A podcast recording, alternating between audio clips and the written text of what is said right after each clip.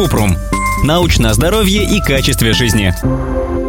Есть ли смысл мучиться с грудным вскармливанием, если женщине это не нравится? Существуют ли исследования на эту тему? Кратко. Да, исследования есть. Грудное вскармливание снижает риск заболеваний, поддерживает эмоциональную связь ребенка с мамой и его когнитивное развитие. Дети, которых кормят грудью, реже болеют инфекциями уха, расстройствами кишечника, пневмонией, бактериальными и вирусными инфекциями. Молочные смеси не обеспечивают такой же защиты. Кроме того, грудное молоко всегда доступно для ребенка. Это удобно и не нужно тратить деньги на смесь. Для мамы тоже есть польза. Если женщина кормит грудью, она скорее восстанавливается после родов, быстрее возвращается к весу, который был до беременности. При этом снижается риск рака груди и яичников. И все же, если вам не нравится кормить ребенка грудью, не нужно делать это через силу и мучиться. Во-первых, если ребенок на грудном вскармливании, это не значит, что он точно вырастет менее здоровым. Кроме того, после полугода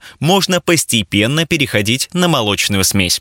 Подробно. Грудное вскармливание защищает ребенка от детских инфекций и болезней, повышает выживаемость в течение первого года жизни, в том числе снижает риск синдрома внезапной детской смерти.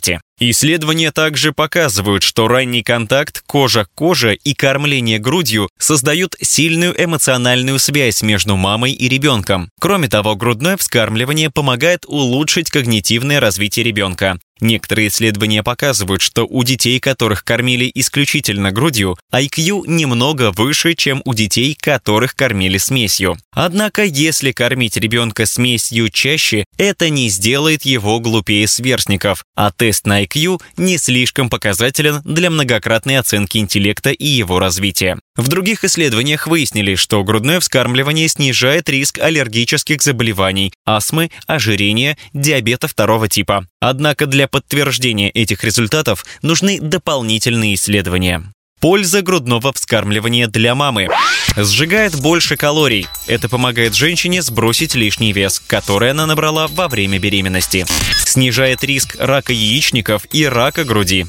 Выделяется гормон окситоцин, который снижает риск послеродовых кровотечений и анемии из-за дефицита железа. Матка после родов скорее восстанавливается до размера, который был до беременности. Но это не значит, что нужно обязательно кормить ребенка грудью и страдать из-за этого или винить себя за то, что вы перевели ребенка на молочные смеси. А если вас беспокоит этот вопрос или вы хотите кормить ребенка грудью, но это вызывает у вас дискомфорт, можно обратиться к консультанту по грудному вскармливанию. Ссылки на источники в описании подкаста. Подписывайтесь на подкаст Купрум, ставьте звездочки, оставляйте комментарии и заглядывайте на наш сайт kuprum.media. Еще больше проверенной медицины в нашем подкасте без шапки. Врачи и ученые, которым мы доверяем, отвечают на самые каверзные вопросы о здоровье. До встречи!